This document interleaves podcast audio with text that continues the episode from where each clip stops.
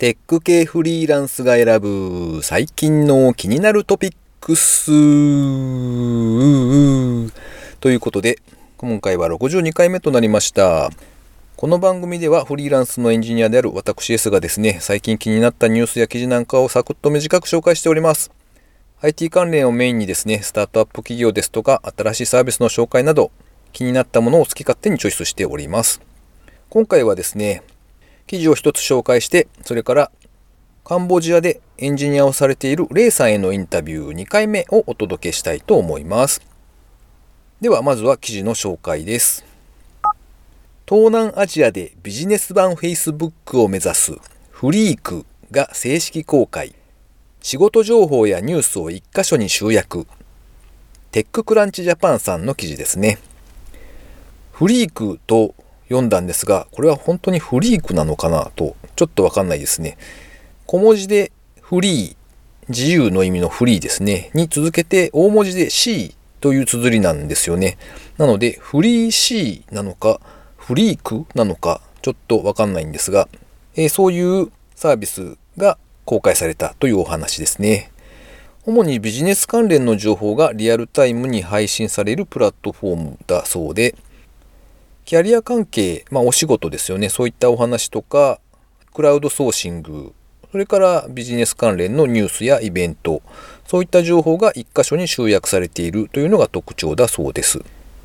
ビジネス系に特化した Facebook のような感じだそうですが、開発元のフリークラシーという会社はですね、2018年の8月に国本さんという日本人の方がベトナムで立ち上げたスタートアップ企業現在は日本人とベトナムの方の混合チームで運営されているようですね。で、ビジネスモデルとしてはですね、企業とユーザーがマッチングしたタイミングで1回50ドルの利益を受け取るマッチング課金型なんだそうですね。成果報酬ではあるけれども、マッチングに対して定額の課金がされるという形のようですね。でユーザー側もですね、自分の元に届いた仕事情報については、サービス上でそのままシームレスに応募ができるという便利な流れが作られているとのことですね。まずはベトナムからスタートして今後はインドネシアやタイなど東南アジアにサービスを拡大していく計画だそうです。人材関係のサービスとかそのマッチングみたいなものって散々出尽くしてるなぁなんて勝手に考えてたんですがやり方をちょっと変えるとこんな風になるんだなぁと思ってですねおそういう手があるかと感心しつつ記事を読んでおりました。日本だと職業安定法だったかな？職業の斡旋みたいなところは免許だかなんだかがいるようであまり勝手なことはできないというのを聞いたことがあるんですがまあそのあたりはあるとしても成熟した分野に対してももう少し考えてみるみたいなことをやってみると面白いのかもななんてことを思いました。というわけで今回は記事の紹介は一つです。続きまして、レイさんへのインタビュー2回目をお聞きください。今回はレイさんへのインタビュー2回目です。レイさん、今回もよろしくお願いします。よろしくお願いします。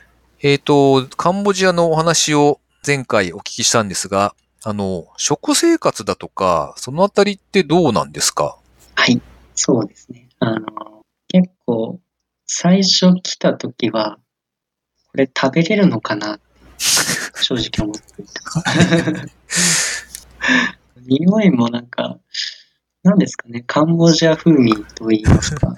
全然イメージがつかない。いやそうですよね。あの、もともと私好き嫌い何もなくて全部何でも食べれる人だったんですけど、本当にこっちのお米、あの、タイ米ですね。こっちで炊いたお米だけは本当に食べれなくて。へなんか匂いが独特なんですよね。うん、カンボジアで多分何か入れてるんでしょうけど、すごい独特な匂いがするんですよ、うん、ちょっと表すのが難しいんです。へカンボジア風にそうか。で、最初はすごい苦労したんですけど、最近は全然日本米と同じぐらい、ガツガツ食べるようになってきました。もう慣れてしまった。慣れてきましたね。へえ。慣れるもん。ただ、あの、お腹は壊します。おー。何が原因かわからないんですけど、あ、そうなんですね。何が原因かわからないところが怖いですね。いやそうなんですね。ちょっと、心当たりがありすぎて。なるほど。いろんなもの食べ過ぎたのが多分悪いのかもしれないですね。ちゃんとしたものを食べてれば、もしかしたら大丈夫かもしれないです。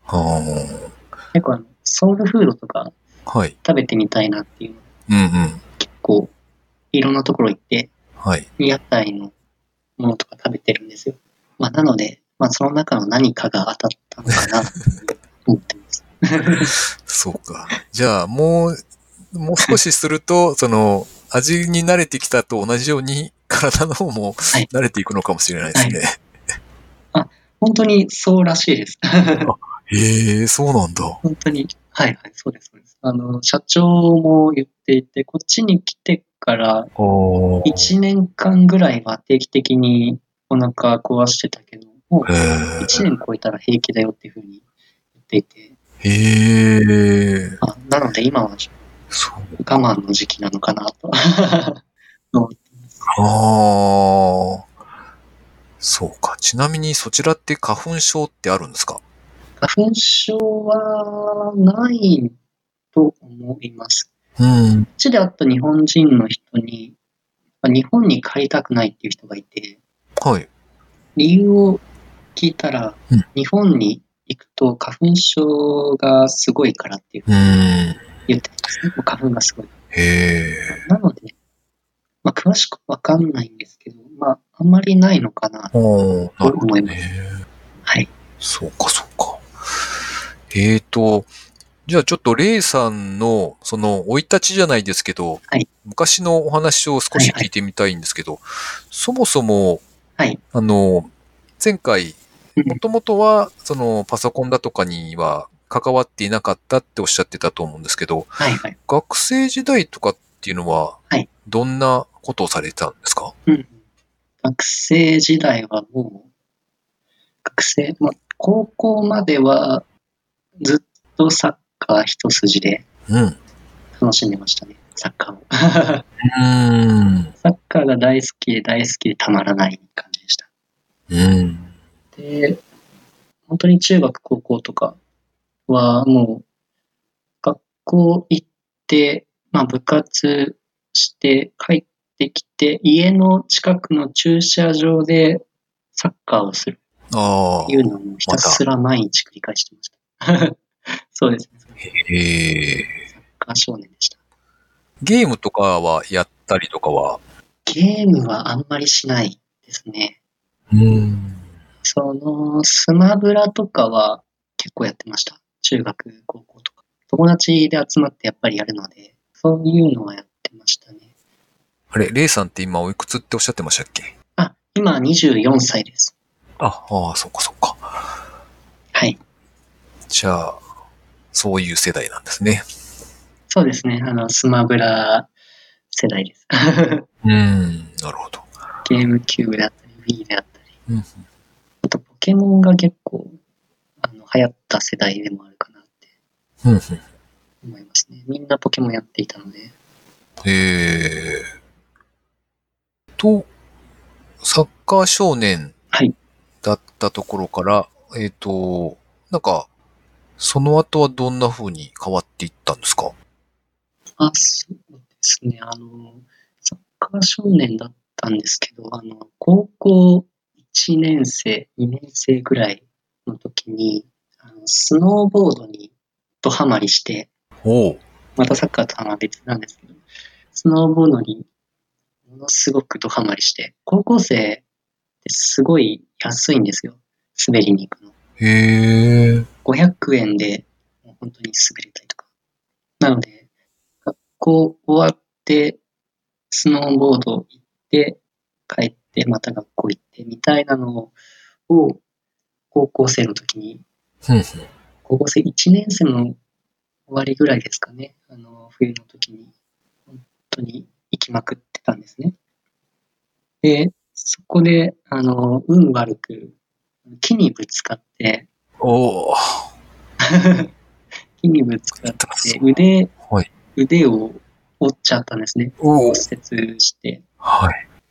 で、それでもうサッカーもできなくて、うん。本当に暇な状態が何日間も続いた時があって、はい。で、それでも、まあサッカー好きだったんですけど、部活に行って自分が何もできないのに、周りの人はサッカーを楽しんでる。自分は何もできないで、ただ見てるだけ。あと水を汲んでるだけ。っていうのがちょっと耐えられなくて、はいはいはい。その時期でサッカーを一回やめたっていうのがあるんですね。うーん、なるほど。それが高校1年生の本当に終わりですね。高校1年生から2年生になるぐらいの時にうーん。サッカーをやめたっていうのがうん。あったんですね。で、ね、そこからは、あの、やっぱりサッカー好きだったので、うんどうしてもやめたくなかったんですね。部活はやめても、サッカーはやめたくなくて。うんまあ、なので、その、個人的にサッカーやりたいなっていう人たちで一緒にサッカーをしてたっていうのがあります。えー、自分たちで社会人チーム、まあそん本当に遊びなんですけど、社会人チームを作って大会に出たりとか、高校生だけで。うーん。大人の社会人チームに友達と一緒に行って大会に出て。みたいなのを部活辞めてからひたすらやってましたね。で、まあそれが高校の話でうん、大学からはもう部活じゃなくてもう本当に遊びのサッカー、うんうん。サークル、サークルですね。本当に遊びのサッカー、シフトしていって、もうほんサッカーの方はもう大学入ってからは全然、まあ、全然って言っても週1、2回ぐらいですけど、はいはい。1、2回ぐらいしかやっていなくて。で、まあサッカーはやってなかったんですけど、そのバイトが大学入ってからはすごい楽しくて、で、バイトも、まあサッカー関係なんですけど、その小学生にサッカーを教えるっていうバイトをやってたんですね。へえ、そんなバイトがあるんですね。へえ。そうなんです。ちょっと田舎の方だったので、大学が。うん。なんで、そういう、なんかサッカーコーチみたいな。のが、すごい大学生の中で募集していて、はいはい。やってみたいなって思って、大学1年生の、本当に入学して1ヶ月後ぐらいに、うーん。もう遊び心で始めたらいつの間にか大学4年間ずっとそのバイトをやっていたあっていう。へえ、すごいですね。そんな、そんだけ続くって珍しいですよね。いやー、本当に楽しくて。へえ。ただ、めちゃくちゃ時給は低いです。考えられない。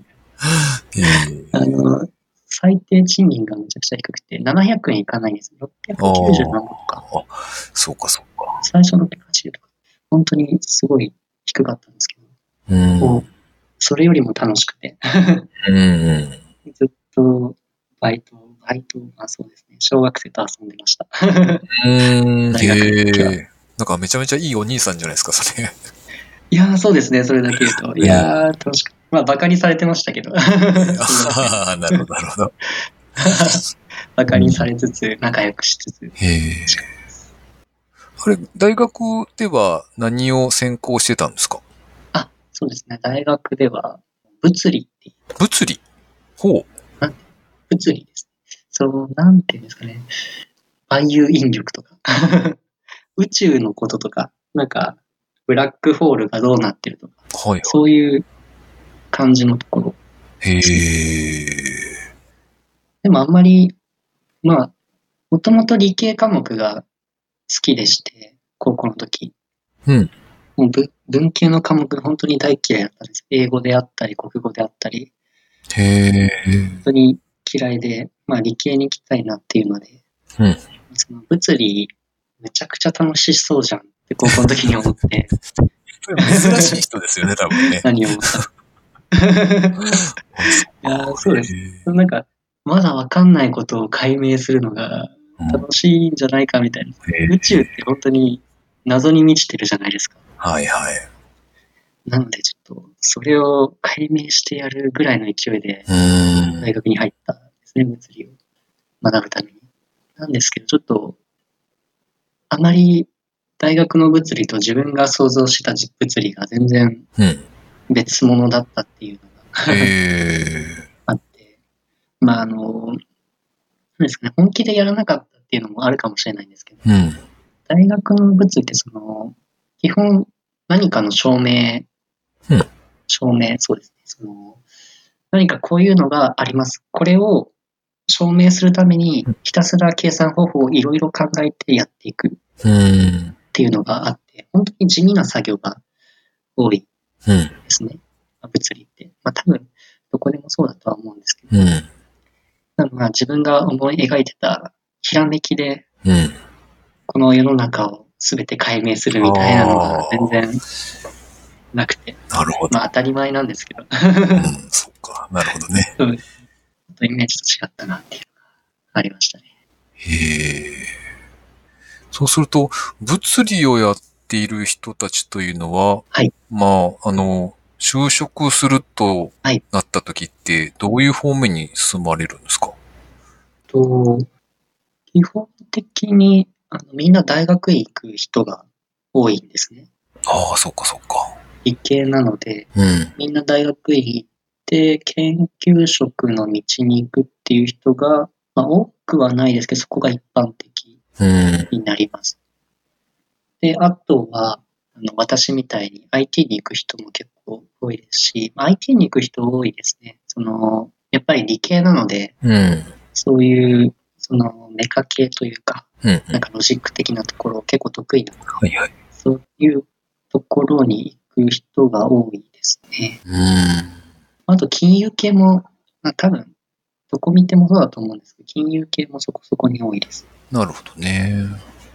で、レイさんの場合は、その IT 系に進まれたっていうことなんですよね。はい、そうですね。それは、なぜ、何かきっかけがあったんですか？あの、最初、金融に行きたかったんですよ。うん。あの私、もともと北海道出身で、うん北海道がめちゃくちゃ好きなんです。北海道というか札幌ですね。札幌めちゃくちゃ好きで。札幌の銀行に就職すれば、はい。あの、土日休みでうん、毎週スノーボードに行けるって思ってたんです。そこだ。それなんだ。そうなんです。そうなんです。いや、でも、給料もそれなりに高いし、うん。土日も休みだし、最高じゃんと思って、うん金融系行きたいなって思ったんですね、札幌も。まあ、なんですけど、うんちょっと考えてみたら、うんあの、スノーボードってめちゃくちゃ怪我が多いスポーツなんですね。まあ、なので、それをずっと続けていって、30代後半とかでスノーボードができなくなった時に、うん。それでいいのかなって正直ちょっと、ああ、そうか。まあ大学生ながら思い始めて。先々を考えたときに。そうなんです。うん。私ちょうど大学3年生の就職活動始める前ぐらいですかね。